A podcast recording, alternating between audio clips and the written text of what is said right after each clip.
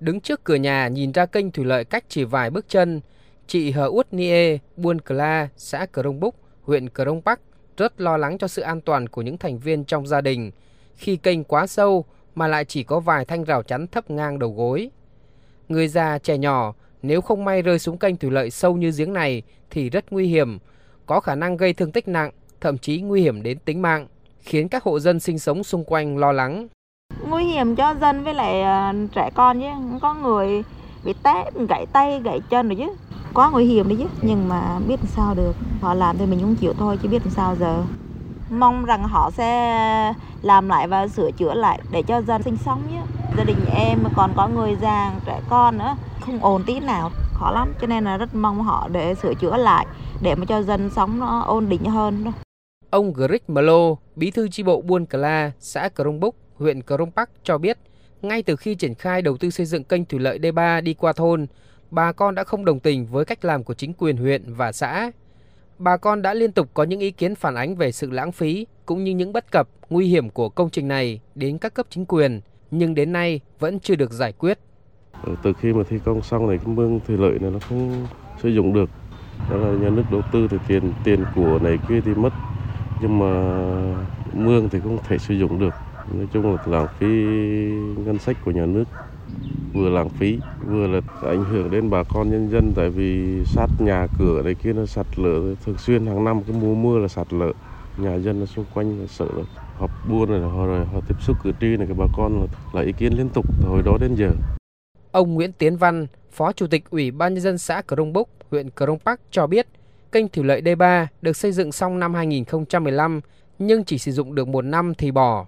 Nguyên nhân, đây là kênh nhánh nhưng lại xây dựng cao hơn kênh chính và thấp hơn mặt ruộng.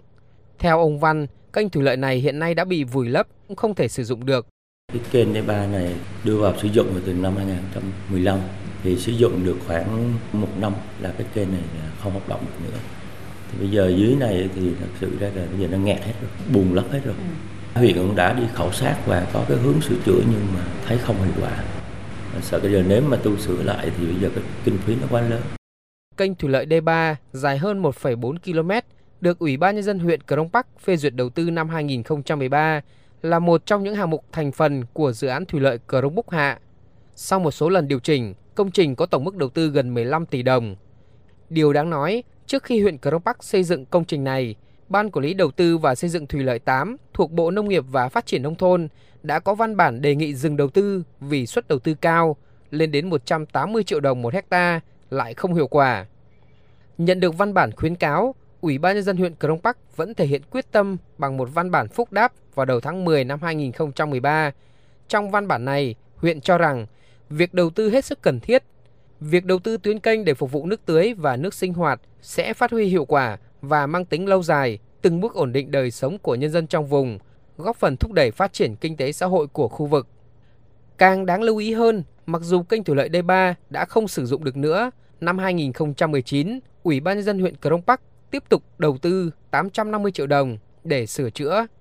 Kết quả, tháng tám năm hai nghìn không trăm hai mươi ba, Thanh tra tỉnh Đắk Lắk kiểm tra và kết luận hạng mục gia cố mái bờ kênh bằng rọ đá trị giá tám trăm năm mươi triệu đồng đã lún, sụt, trượt xuống đáy lòng kênh. Ông Trần Hồng Tiến, Bí thư huyện ủy, Chủ tịch Hội đồng Nhân dân huyện Krông Pắk cho biết, trên cơ sở kết luận của Thanh tra tỉnh, huyện ủy, Hội đồng Nhân dân đang yêu cầu Ủy ban Nhân dân huyện báo cáo các nội dung liên quan đến kênh thủy lợi đê ba để có hướng chỉ đạo xử lý, tránh tình trạng công trình đã không sử dụng được lại tiếp tục lãng phí tiền đầu tư sửa chữa. Thường trực huyện ủy, thường trực Hội đồng Nhân dân huyện cũng đã có những cái đoàn đi về đã khảo sát nắm cái này. Sau khi khảo sát xong thì bên thường trực huyện ủy cũng có một cái văn bản yêu cầu Ủy ban Nhân dân huyện báo cáo toàn bộ cái hiện trạng của kênh đê ba này. Ủy ban cũng đã có cái báo cáo và đã có cái trao đổi với Sở Nông nghiệp Phát triển Nông thôn và các cơ quan có liên quan. Tỉnh cũng đã về khảo sát rồi và nó vướng rất là nhiều, và các kỳ họp cử tri thì với vai trò là Chủ tịch Hội đồng cũng đã có kiến nghị đề nghị với tỉnh cần phải đánh giá một cách đầy đủ để mà tránh cái việc là bây giờ nó đã như vậy rồi mà bây giờ tiếp tục mà mình sửa chữa nó không đúng theo quy định, nó lại tiếp tục nó hư.